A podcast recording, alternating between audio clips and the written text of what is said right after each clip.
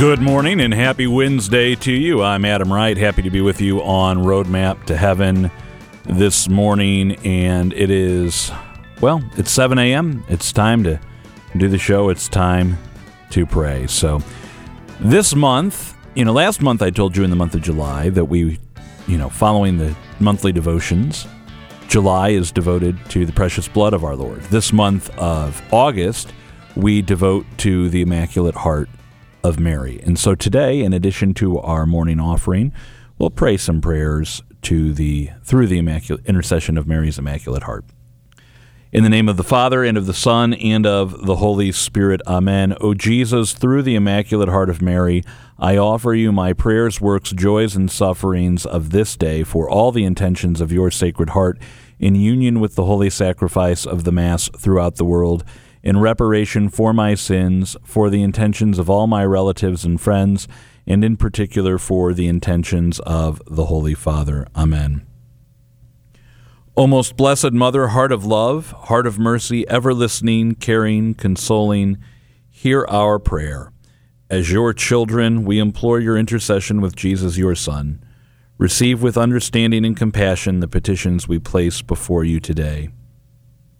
We are comforted in knowing your heart is ever open to those who ask for your prayer. We trust to your gentle care and intercession those whom we love and who are sick or lonely or hurting. Help all of us, Holy Mother, to bear our burdens in this life until we may share eternal life in peace with God forever. We dedicate all of our thoughts, words, and actions to the greater glory of God in the name of the Father and of the Son and of the Holy Spirit. Amen. Today on Roadmap to Heaven, we are going to be doing a vocation spotlight today. Uh, we are going to be meeting Sister Jessica Kerber from the Handmaids of the Sacred Heart. We'll talk a little bit about her vocation and as well as the order, the Handmaids of the Sacred Heart. They're new to me, new to the St. Louis area, but not a new order. So we'll talk with her about their charisms, their charisms and their apostolate. Also on the show today, we're going to continue talking with Doug Barry about the Ten Commandments. This week we are on, well, not this week, this day, we're on the Eighth Commandment.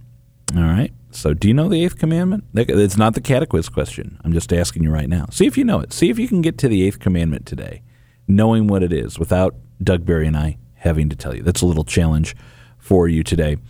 Definitely an interesting evening uh, last night. I was on my way home from band practice. Yeah, that's right. I play in a band. And uh, friends invited me to, to stop out with them and, and have some dinner. And Beth and the kids had already eaten, so I said, "Well, I can stop in very quickly." And uh, you know, it's it's a very interesting group of neighbors and, and some friends, and there's always tangential people that are either in the group or related to the group somehow that come out with us. And you know, the conversation went where you know you dare not take it in public. It went to religion, and politics and beliefs. And we came to the subject of Adam, why are you pro life? That was the question, and and you know there were times in my life that I would have said, oh, let's let's not talk about this. I don't want to get into this. I want to have a pleasant conversation. I want to have a nice evening out. Now I'm gonna I'm gonna give you a little spoiler here. We actually had a very very very pleasant conversation, and what was surprising about it was that there were some things thrown my way, some arguments, you know, who are you to tell a woman what she can do with her body? And to say, well, listen, you got to look at it this way. What I'm saying is, I advocate for the life of a child that I believe is a life in the womb. That's what I'm saying. You know, if, and through long discussion, we came to the consensus that whether you hold that viewpoint or not, that my argument was at least reasonable. That if, like us, you believe that the baby in the womb is a life, that that life deserves to live, right? They said, "Well, yeah, but that's one thing for you to say that and but then provide no resources after the baby's born." And I said, "Well, no, I disagree with you on that because I think we have a, a moral obligation to see to it that we provide for the poor. We provide for those in need, and that includes babies. So if a mother is facing an unexpected pregnancy, an unplanned pregnancy, and she's confronted with this choice, you know, we have a, an obligation to step in and say, you need diapers? We're going to find you diapers. You need clothes? We're going to find you clothes. You need formula? We're going to find you formula. You know, you need a crib? We're going to find you a crib. Now, don't get me wrong. I, I don't believe that we're going to eradicate every source of poverty. You and I don't have the ability. The eradication of complete poverty in our life is going to come really when the world comes to an end. Our Lord was very clear about that. But he was also very clear that we don't use that as an excuse. You know, he said in the gospel, the poor you'll have with you always, but he didn't say, and because of that, don't even bother trying. He said, when I was hungry, we talked about the corporal works of mercy yesterday. When I was hungry, you gave me food to eat. When I was thirsty, you gave me drink. When I was naked, you clothed me. When I was imprisoned, you visited me. Lord, when did, when did we ever do those things for you? Uh, amen. I say to you, when you do these for the least among you, you did this for me right? We have that obligation to do that. That was a very interesting part of the conversation because they weren't expecting that. Here's what was beautiful about it it made me, by engaging in the conversation, it made me really think about how am I articulating what I believe? And because of that, I was able to articulate it better. That's all I'm going to say on it because we've got a lot to get to in the show today. But before we can get to any of it, let's go now to Mike Roberts for a check of today's weather. Today is the feast day of Saint Lydia, disciple of Paul. Born in Thyatira in ancient Greece, she was living in Philippi when Paul and his companions arrived to bring the news of Jesus Christ. On the Sabbath, they'd gone outside the city gate to the river looking for a good place to speak when they met a group of women, and one of those was Lydia a merchant specializing in fabrics that were purple. Lydia already believed and worshiped the Father, but the news of Jesus opened her heart.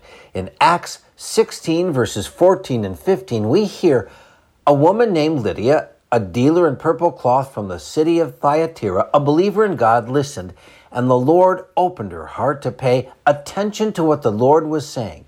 After she and her whole household were baptized, she offered us an invitation. If you consider me a believer, come and stay at my home. Paul and his companions would endure much during their visit, including beatings, imprisonment, and then once again freedom, and would return again to Lydia's house before leaving. Saint Lydia, disciple of Paul, please pray for us. I'm meteorologist Mike Roberts for Covenant Network. Have a blessed day. Saint of the Day can arrive each morning by subscribing on your favorite podcast player. Search Covenant Network to see all our podcasts. Here is our, our catequist question today. What book follows the Acts of the Apostles in the New Testament? What book follows the Acts of the Apostles in the New Testament? I'm going to make this difficult for you. I had this as a multiple choice, but I, I don't want to make it a multiple choice. I want to see if you know it. All right. Do you know it? Here's the answer. The answer is Romans. Romans is the first book that follows uh, the Acts of the Apostles in the New Testament. Romans is a letter written by St. Paul to who? The Christians in Rome, the Romans, right? And one of my favorite passages in Romans is chapter 8. And chapter 8 is one that I identify with quite a bit. Paul might as well have been writing to me. Let's let's go here. Chapter 8 verse 1. Hence now there is no condemnation for those who are in Christ Jesus. For the law of the spirit of life in Christ Jesus has freed you from the law of sin and death. For what the law weakened by the flesh was powerless to do, this God has done by sending his own son in the likeness of sinful flesh, and for the sake of sin he condemned sin in the flesh, so that the righteous decree of the law might be fulfilled in us who live not according to the flesh but according to the Spirit. Now, here's where we get into this gold. For those who live according to the flesh are concerned with the things of the flesh, but those who live according to the Spirit with the things of the Spirit. The concern of the flesh is death, but the concern of the Spirit is life and peace. For the concern of the flesh is hostility toward God. It does not submit to the law of God, nor can it. And those who are in the flesh cannot please God.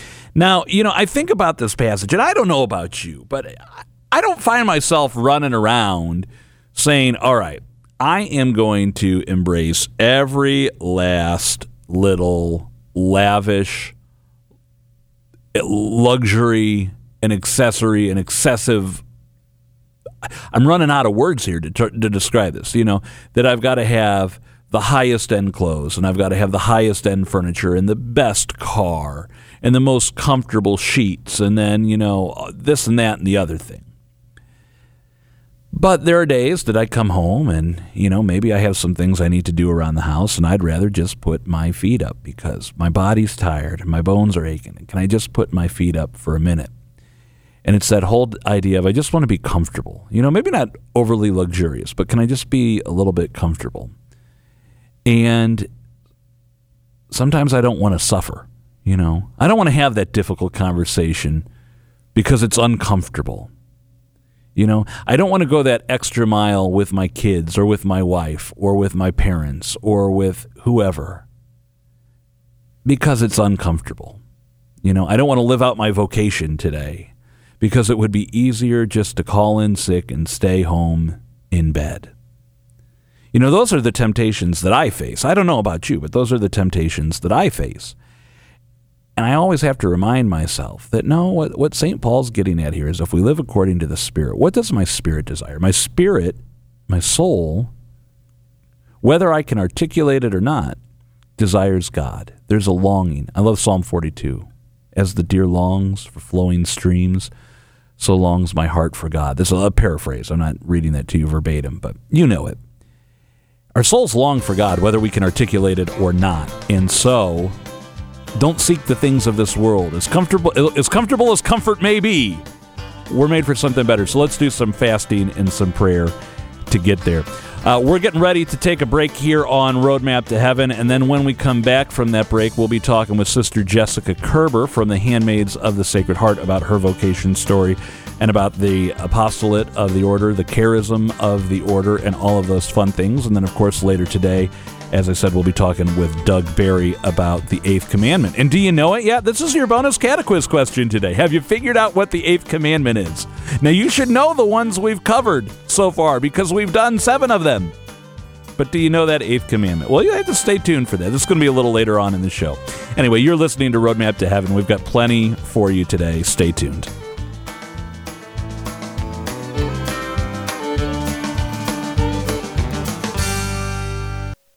Prayer to the Holy Spirit. Come, Holy Spirit, fill the hearts of thy faithful, and enkindle in them the fire of thy love. Send forth thy Spirit, and they shall be created, and thou shalt renew the face of the earth. Let us pray.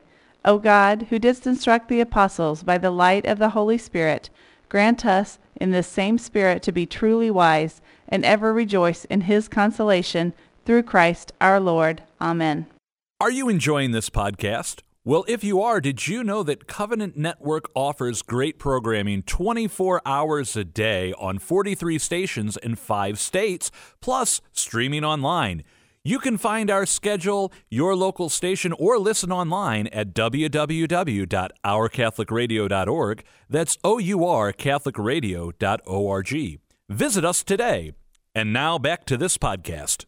It's always a joy to talk about vocations here on Roadmap to Heaven because on the many different roads to heaven, vocations are like the alternate routes that we can take because your route might be different than my route. And I'm happy to have with us today Sister Jessica Kerber, who is a, religious sister with the Handmaids of the Sacred Heart of Jesus. Sister, it's so good to have you with us today. Well, thank you so much. It's a real great joy to be with you today. Thank you. I, I almost feel like we should flip a coin because there's two things we want to talk about today. One, your vocation story and how you came to be with the Handmaids, and two, who are the Handmaids? But I think it's going to be better if we start with your vocation story. So I want to ask right away when you were growing up, was this what you thought your life was going to be? When that question came out, what do you want to be when you grow up? Was religious sister anywhere on the horizon? That was definitely never on my horizon. Never. I don't think that ever crossed my mind until I was already in college. When I was little, I like everyone else. I wanted to be sometimes a teacher, sometimes violinist, and sometimes other things. I wasn't raised Catholic. Really, the religious life was never there. The only images that I had ever seen are, you know, Whoopi Goldberg and Julie Andrews in Sound of Music. So no, it wasn't there. It wasn't really there as a as a child. Although when I was in high school, what was present was this desire. I was like, if I could be a professional volunteer for all of my life, I think that would be great. You know, that just desire for service. All right, so sister, you just snuck something in there that uh, we, we probably shouldn't pass by, and that's that you did not grow up Catholic, but obviously you are Catholic now. Yes, indeed. Tell us about your conversion. How did you come into the church? Mm-hmm. When I was young, I was you know raised in obviously a home with a great deal of love, but we weren't a religious family whatsoever. And so, however, I was baptized Catholic. So my grandmother made sure that my sister and I were baptized, at least. So I credit my grandma to a lot there, but grew up without really a sense of faith in the home. When I was 11, my dad was in a, a serious car accident. And that evening, when we received the news, because it was out of state, my stepmother took my sister and I to their room and she prayed with us. And it was the first time that I really ever experienced prayer. I knew that as a child I had been searching. There is something innate within us that we certainly search for. And there in that experience in prayer, I knew that there was a someone. I had been searching for a something, and there was a someone who was listening and loving and and walked us through that. And so with my dad and my stepmother, I went through RCIA when I was in high school. And so we received our sacraments at the Easter Vigil, the three of us together, which was just a profound experience. How beautiful that is. So you grow up, you have no idea on the horizon that God's going to call you to the religious life. You come into the church in your high school years. And you mentioned earlier that it, at a certain point, it went from the myriad of things that every kid probably goes through. Yes. So at a certain point, you say you want to be a professional volunteer. Where did that take you? So that took me in college to do a lot of volunteering and a lot of work at the Catholic Student Center on my Lutheran campus. Um, so did a lot there. And then I actually did a year of service. I wasn't able to study abroad, just credit wise. Um, couldn't squeeze that in when I was in college. And so the, the chaplain at the Catholic Student Center suggested, he was like, Jess, this is what you love. You love being involved in the ministry. You love doing this. Why don't you do a year of service after you graduate? So I did. So I joined the Jesuit Volunteer Corps, t- which took me out to a reservation, the Northern Cheyenne Reservation in Montana, which was an incredible experience. So I lived in a community with six other young adults uh, who had just recently graduated as well. And we're out there exploring what it means to be living in community, to live a very simple life, to be out on a reservation where we could, you know, go and take a horse out into the hills whenever we wanted and praying with the people and exploring truly that there were other options in life than I had ever really thought about. I mean, I ex- had expected the graduate, get married, have children path, and I was seeing that there were other paths there as well, and and could feel that question really in really being very expansive. I remember when you and I first met, one of the things you said was that you had that idea that you were going to get married and then fill a pew, you know? Yep. Uh, Good good Catholic thing to do. Um, and when this idea of another path started to come into your consciousness and into your prayer life, that the God might be calling me somewhere else, how did you react to that? Oh my goodness. Both with a sense of, I think I might be crazy. I mean, certainly there was a thought of that because it hadn't been a thought, because I hadn't been raised Catholic. And so I didn't think I had like the traditional nun path. So, first, I think I thought that, you know, I might be a little bit crazy. But also, what I now see, there was the experience of recognizing that that was opening kind of doors in my imagination and, and wonder and seemed to resonate and how my experience of the desires to be a wife and a mother and and fill that pew how that seemed to be actually less and less according to my desires right? So both noticing all of that but it certainly wasn't anything automatic and nothing that i could talk to many people about either because i did. I think i thought i was crazy. Oh, wow. So then your year of service in Cheyenne ends. Mm-hmm. Where do you go next? So then I come back to my hometown in Wauwatosa, Wisconsin. I taught at a Catholic school in the inner city of Milwaukee, and I taught there for two years. And then in between those two years, I was still thinking, like, it's not the traditional path, maybe it's a missionary path. And so wondering there and said, well, we should probably try this out first. So I looked online at the Catholic Network of Volunteer Services and plugged in my information. And as a teacher, I had the summer off and I wanted to go outside of the country, but I didn't speak Spanish. So those are my only criteria. I put that in and it came back with an opportunity, Project Fiat with the Handmaids of the Sacred Heart of Jesus. And I saw three things that were important. One, it was a short term experience and I had the summer. Two, I didn't have to speak Spanish. And three, this congregation had Ignatian spirituality. And since I had just served with the Jesuits, I said, this seems like it's probably going to be a good fit. So I met our sisters down in El Salvador during that experience.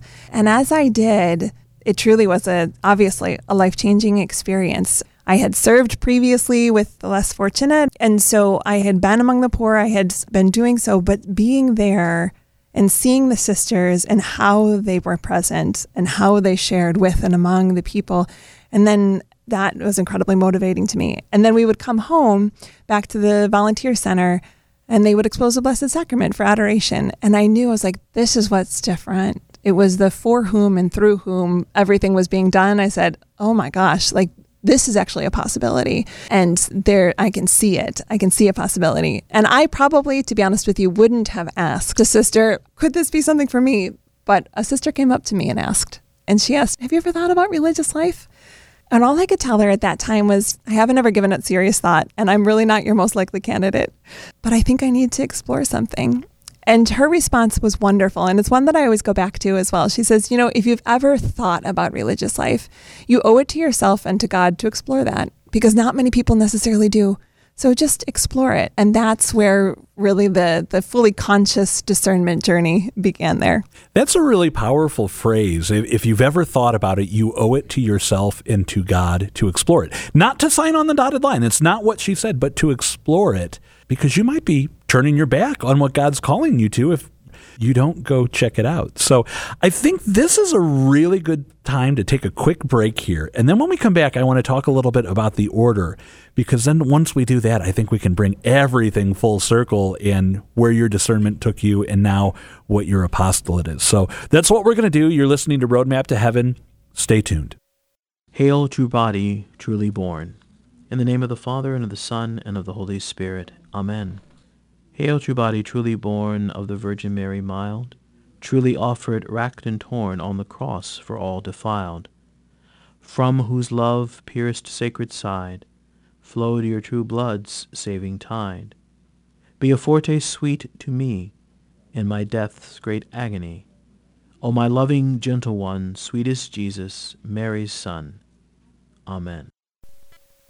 We are back. We're talking with Sister Jessica Kerber of the Handmaids of the Sacred Heart of Jesus. A little bit about her vocation story before the break, but now we want to stop and talk about the order because we've learned about you. We have a good idea of where you're going because, well, we now know you're a sister of the Handmaids of the Sacred Heart of Jesus. But let's talk about the orders. So, this is a worldwide order? Yes, exactly. An international congregation. We're in 25 different countries. When we think religious orders, immediately the first question is what is the charism of the order? So I'm going to give you the, the big words and then we can talk about it. All right. So our charism is Eucharistic reparation. We are a community with Ignatian spirituality and a Eucharistic spirituality. Right? We're looking at things through the Eucharist, through the spirituality and theology in a reparative way, knowing that, right? God enters, God has entered into our messiness, into our brokenness, into all that is, and and desire is there to heal and to, to restore and to make whole. Okay. So Eucharistic reparation. And I would imagine that a large part of that then becomes service to the poor. Because, I mean, you went on a mission trip, and when our Lord talks about this, he says, When you haven't done this for the least, you haven't done this for me. And when you have, you have done this for me. And we talk about reparation quite a bit here on the airwaves. We're very big into First Friday devotion and not just honoring the Sacred Heart of our Lord, but praying in reparation for sins against the Sacred Heart of our Lord. So, what does that practically look like for the sisters when you go out day to day and live out this charism? Exactly. I think the key there is, is also seeing that, right, there is brokenness in, in so many areas, and we want to pay a special attention to where is there the greatest brokenness so that we can be a presence there and allow God there to speak and to heal and to love. So, practically, what that looks like is that our sisters are involved in a variety of ministries, right? Some are teachers and educators in a variety of settings because that's what has the possibility of being able to heal and to transform. Some of our sisters are involved in social work. Many are spiritual directors and involved in, in various facets of, of our, the spiritual life. Myself, I work at SLU University now and working in you know, teaching Ignatian spirituality and to our students who are going out to serve in the St. Louis Catholic and public schools in the city where there's great need. And so being able to say, right, our life is a gift and we have the possibility of being able to enter into and share in the life with others and they're allow that to speak of of hope allow that to speak of reparation. One of the things you mentioned about your time in service with the order is that at the end of the day, you come back from doing your work and then our Lord is exposed, the Blessed Sacrament is exposed, and there's a period of Eucharistic adoration. And I have four daughters. Our listeners mm-hmm. know this, and, and they ask all the time, "What's the difference between a nun and a sister?" Well, you know, a nun we're talking contemplative life in the cloister. Sisters we're talking apostolic mission out in the world. But one of the beautiful things you shared about your order when we first met is it's kind of a, a mixture of both. That I think the way you said it was you couldn't go out and do the work of your apostolate if you didn't have that time with our Lord in contemplating how He's calling you to go out and do that work. That's exactly right, Adam. And I think it's one of the greatest gifts. It's also something I have to say I struggled with a bit through my own formation because I'm like, how in the world is there time for all of that, right? We're out in full time apostolic ministry and we have an hour of personal contemplation and an hour of adoration every day and our communal prayer. And yet, that's exactly it. When you realize I could go out and do get a job and do various things, right? But it's the why and for whom and how things are done. That's the distinctive that's the distinctiveness here. And so to be able to bring all that I'm living and out there in the ministry and the people that I meet in the conversations and I bring that to our Lord in adoration and I allow his heart to speak to mine and mine to his, as well as all those hearts that I've experienced and that have touched me and that I've touched throughout the day. And we bring those there to adoration. And that gives us also a real different experience and, and how we go then are, and are sent back out into those ministries. Oh, wow. You just made me think of that great Latin phrase, cor ad cor loquit, where heart speaks. That's to it. heart. And uh, yes. uh, what a beautiful thing as you live out this apostolate. So let's merge the two now. You, you have this inkling that God may be calling you to the religious life, and specifically, He may be calling you to the handmaids of the Sacred Heart of Jesus. And a sister says, Have you ever thought about a vocation? And mm-hmm. I would mm-hmm. imagine at this point, are you still thinking you're crazy? I'm thinking it's a little bit more of a possibility now. Like there's still a little bit of craziness there going on, but it's definitely at least a little bit more maybe it's possible. All right. So then let's fast forward a bit. You, you make some come and see retreats, I imagine. Yes. You spend some time in discernment and then you make the decision. When did you enter the order? So I entered November of 2006, left my home in the nice, cool Wisconsin and went to Miami, to Miami, Florida, and entered there. So I entered in 2006 and made my first vows in 2009. You come to St. Louis now to teach Ignatian spirituality at St. Louis University and also do some work in the community. And this is the first time the handmaids have come to St. Louis. It so I know indeed. you're establishing a house here. This is kind of a new thing because St. Louis, we think of all of the many religious orders who have been here for as long as I've been alive and as long as I can remember. What goes into establishing a community it's a great question, and I'm in the midst of learning all of that. It's funny when we came to St. Louis and when we were exploring, people would look at us a little funny and they said, everyone else is closing their houses and you are opening one, right? We met with the bishop. We asked for that possibility to be able to come and to serve in the diocese and specifically as well bringing in our, our eucharistic adoration and, and sharing that apostolate as well and to find a house and I'll tell you, you probably know what it is to go and look for houses. I have had no clue about how to do that. So we are uh, finding the right place for our community, both in the right in the kind of neighborhood that we'd li- that we'd like to be in, where we have that possibility of interaction with our neighbors, and and in a in a great space, and seeing as well like how is it that our community, while our sisters are going to be studying and while we're going to be doing different things, how is it that our presence in the community house as well can be a seedbed of hope as well wherever we live. All right. Now, this has been incredibly inspirational. I have loved learning about your vocation story and learning about this order. I want to turn it to our listeners for a moment because very often on our Friday Roadmap Roundup, either myself or, or Gabe Jones, who's on, we, we turn to Ignatian spirituality. I went through Jesuit education. Um, I love adapting parts of the spiritual exercises into my life. Most frequently, as our listeners know, the midday examen. Yes. And I've adapted it my own way. God, I'm grateful for this so far today, and here's an area where I definitely need your grace to turn the day around. How can our listeners live this out? I mean, whether it's Ignatian spirituality or Eucharistic reparation, but if maybe they're not called to join the order, but they're hearing the charisms and, and they're looking at their lives, how could they live some of this out? Those are such important questions and beautiful ones. Number one, that daily examen is key, as you've uh, as you've been able to share so wonderfully with the listeners. To be attentive to what's moving, what do I experience, what's bringing some hope, what's bringing restlessness, and where is that coming from? And doing so while we're looking and listening really at the needs right around us. God speaks to us through our neighbors. God speaks to us through what's moving our heart and what's stirring that to say, I want and desire to be more involved here. So it can it's taking the time for that integral prayer as well. And I would say above all, it's the it's that real attentiveness and trust that the Lord is speaking. And the Lord has desired each of us to be a part of this larger mission, right? His heart is very active and alive and desires us all to be a part of that. And, and so is speaking to us all. Yes, and I, I think immediately of St. Teresa of Avila, who had such a difficult time at first in her life trying to just sit and listen in prayer to what God is saying, and then yet she becomes one of the masters right. of this. And the lesson I take away is it just takes practice. If, if I'm not doing this now, how could I do this radio show? If I didn't spend time in prayer every day saying, Lord, what is it you want to say? And that's something our listeners can do is just, Lord, how are you calling me to live my vocation? How are you calling me to bring the gospel to everyone I meet today? If you're not taking that time in prayer to ask God that question, it's pretty likely that you're not going to hear the answers. So, uh, as much as we'd like to think there's going to be a giant billboard, Adam, do this today, it's about taking that time in prayer. Well, sister, I want to thank you for being with us. We could go on for hours, and this has been so joyful. However, time does not allow. So, could I ask you to close us with a prayer? Oh, I would love to. Thank you. In the name of the Father, the Son, and the Holy Spirit. Amen.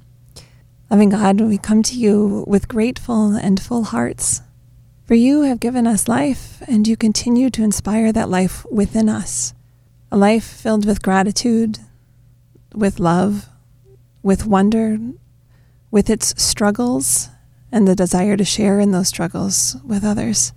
I ask that you would bless all of us, bless all of our listeners here today, that we may be so attentive to your movements, to your stirrings, what brings us hope, what brings us joy, to be there and listening listening attentively to what simply what simply moves in our hearts so that we can respond fully. May increase within, within us a desire for you. May our hearts burn alive with that de- desire and with that desire to share this life with others. We pray all of this through our Lord Jesus Christ. Amen. Amen. Sister Jessica Kerber, before we go to the break here, I do need to ask one last question for our listeners who would like to know more about the order, or perhaps young women out there that are saying, This could be right up my alley. I, I might want to look into uh, discernment. Where can they go? That's great. Go to our website here in the United States province. That's www.acjusa.org. acjusa.org.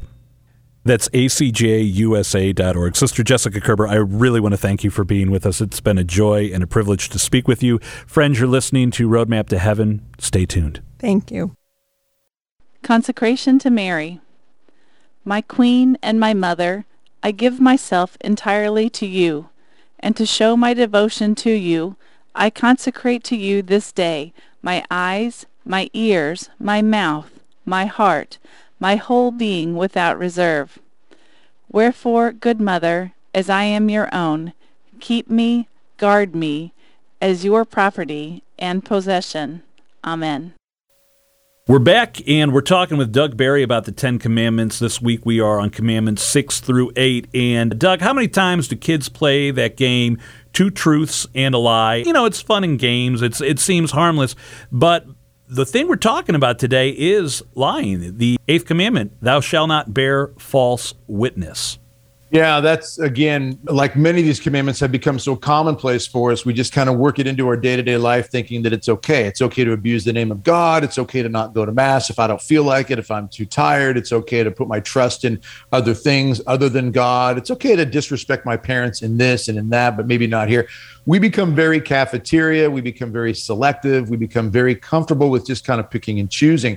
And when it comes to the eighth commandment, you shall not bear false witness, lying, calumny, detraction, gossip, all these things that are very, very dangerous when it comes to our words, how we speak about others, what we say that says to somebody that you can trust me, you can count on my word. These things all should not be taken lightly. None of this should be taken lightly at all. You know, St. Thomas More was really big on just the general idea that your word, your good name, means everything, not just in this world right now, but before God. because it says a lot about what your character is. It also affects the legacy. And we're all called to a degree to leave a legacy of some sort. We're all called to be saints. And if we were all faithful to that call, that's the legacy we would leave. People would know us as having been people who lived a life that strove for virtue. Doesn't mean you were perfect. But understand, even in scripture, when Jesus talks about those who persevere to the end finding salvation that's what we find in the scriptures is those who persevere to the end find salvation not those who get it all figured out those who never fall again those who never quit. That has to do with the legacy your reputation your good name all of that. So how we speak of people's name is important. How we speak in general says a lot about ourselves. So if we're someone who's known to lie, we twist and bend the rules to get away with what we want. We're okay with a little bit of gossip. And sometimes the gossip, that's a big one, Adam, is because people fall into the Christian gossip, you know, that kind of, kind of gossip. We, we should think that we know that it's wrong to say, oh, that person, they're bad. Let me talk about their sins, detraction, calumny. Let me tear them down. That's bad. But then the Christian gossip is, hey, Adam, I want to talk to you about that guy that you work with there at work. Um, I mean, God bless him, bless his heart, great guy. I want to pray for him, but let me tell you what's going on in his life. Do you know that he's this, this, this? and he's bad here and there and there, but let's pray for him. You know, and we want more people to pray for him, so let's tell more people about how bad he is. This is an attitude some people fall into, this kind of Christian gossip under the guise of, well, we want to pray for him, so we're going to talk about him about their bad points. Don't misunderstand this when you're talking to somebody, a good confidant to yeah, use the word vent. Basically, you're looking for some counsel over a situation, but you can trust the individual. You know they're mature, they're responsible. Hopefully, it's a spiritual director type individual, but or you're talking to your spouse. But even parent, even husband or wife can gossip. They can talk about their kids. They can talk about neighbors. They can talk about family members in ways that are wrong. So the eighth commandment: be truthful, speak well of others don't get into the detraction, the calumny, tearing people down, talking about their sins. This stuff is horribly destructive. One great example is a woman who went to a priest years ago, medieval times, to go to confession. The priest said, I want you to go out for your penance and I want you to go to the town square, take a chicken, pluck all the feathers, let them go, and then you know, take the chicken home, cook the chicken, have the chicken for the meal, and then come back and see me tomorrow. So the woman does this. She comes back the next day, goes to the priest. The priest says, Did you do it? I did. I plucked the feathers, I let him go, I took the chicken home. He said, Now go collect all the feathers. And she said, There's no way to do that. They've blown all over the countryside. And he said, Yes, thus is the same with gossip. We let these words out, they don't come back. We can't control that. We can destroy people's reputations, their good name. We lie, we cheat them out of their reputation by lying and speaking disrespectfully. Control the language. Last thing I'll say is this the Catechism teaches in so much as you are able, always assume the best of everyone. Don't assume the worst. Don't assume they meant this when they said that. That's from the enemy. God does not inspire us to assume things that are negative and destructive about another individual based on something they said or a tone of voice, tone and manner, what have you. God inspires us to always try to find a way to excuse rather than accuse. So assume the best you can as much as you are able to. Sometimes it's pretty obvious that, okay, I know that they're being this way or that way because they're making it clear. But let's still do the best we can to not lie, to be truthful, and to respect other people's good name. Oh, one more quick thing. Got to throw this in. Not everybody has the, the obligation to know or the right to know everything. So if there's a knock on the door, this is an old story, and the Gestapo comes by, knocks on the door, and says, Do you have Jews hiding in your house? You are not obligated to tell them that there are Jews in the house if you know they're going to kill them. All right, you can be clever in your words, but understand they don't have a right to know. You're not obligated. Not every single situation are you obligated to speak. Don't have to lie, just don't say anything, right? Or be clever in the way you word it. That's a tough one for some people but it is true. And I've had many discussions with pre spiritual directors over the years about that very topic. You know, Doug, one of my high school teachers said to us in class, you know, if you think you might be about to cross the line, turn around and look 20 feet behind you. You crossed that line a long time ago. And for me, the words I'm always on guard against, especially if they come out of my mouth, well, you know what I heard? Because ah, yeah. how do I know that everything I heard was true? And if I'm spreading it around intentionally or not, I'm violating this commandment. So, yeah. friends, let's be on guard. You heard that here first, and, and that's the truth. So, Yeah. Doug Barry, thanks for being with us again today. Thanks, Adam. Hello, podcast listeners. This is Adam Wright for Covenant Network. If you're enjoying this podcast, don't forget to hit like and subscribe. And while you're at it, share it with your friends. And now back to the Roadmap to Heaven podcast. Yesterday on the Daily Dose of Encouragement, we learned that you can call it whatever you want, but unforgiveness is still unforgiveness.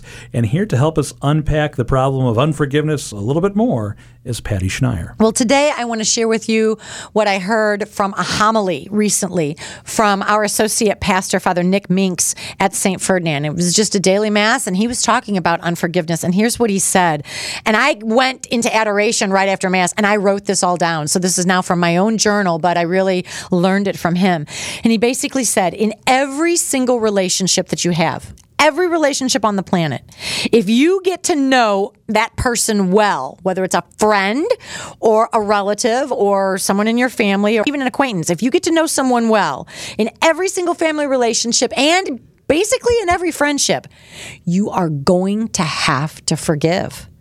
And if you don't learn to forgive, you're going to be a very lonely person because we are all flawed human beings. So forgiveness really means when you say to that person, you're worth being in relationship with. You're worth it. And isn't that what Christ was saying to us from the cross, right? When he's forgiving us, forgive them, Father, they know not what they're doing. He's forgiving all of mankind, saying to each and every one of us individually, you're still worth being in relationship. I want to be in relationship with you forever and all eternity. I'm willing to forgive your sins because I want to be in relationship with you. And that's what we need to say to the people who have hurt us, but whom we love, our friends, our family members. They're still worth it. Most of the people that really do hurt us, maybe those minor grievances and that we have things that we need to forgive in family life, we love them. We want to be in relationship with them. Well, if we're going to be in relationship, we got to learn to forgive because every person on the planet sometime is going to disappoint us or hurt us. And your relationships are going to flourish if you apologize and forgive one another easily and often. But I love the fact that if we don't learn to forgive, we're going to be pretty lonely. That hit me like a ton of bricks. Every single relationship, we're going to have to forgive. Every human being is flawed. But do we not want to say, you're still worth it? I still want to be in relationship with you. So take that to prayer. Think about who you might need to forgive and go ahead and apologize for your part in it and forgive that person. I'm sad to say I'm now thinking about how many relationships I've missed out on because I didn't want to do the hard work of forgiving and I just chose to walk away. So, Patty, thank you for the challenge today.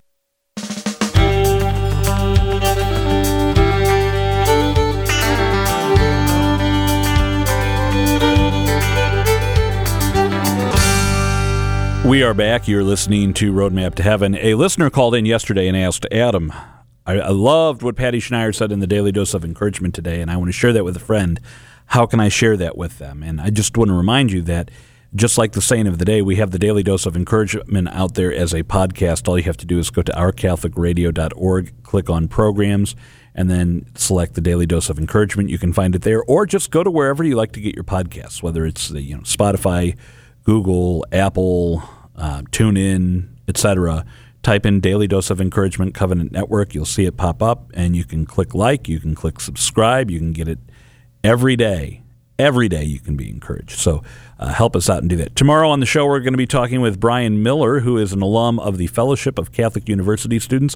We're also going to be talking with Father Jason Doak of the Diocese of Jefferson City in Missouri about pews and brews. Uh, it's not just rhyming day. There's more to it than that, but you'll have to tune in tomorrow for that. Uh, again, remember, we're not made to live a life of comfort. We're made for heaven, and that means we're going to have to deny ourselves, do some fasting, do some mortification, and you know it'd be a lot easier to kick our feet up and relax, take a nap.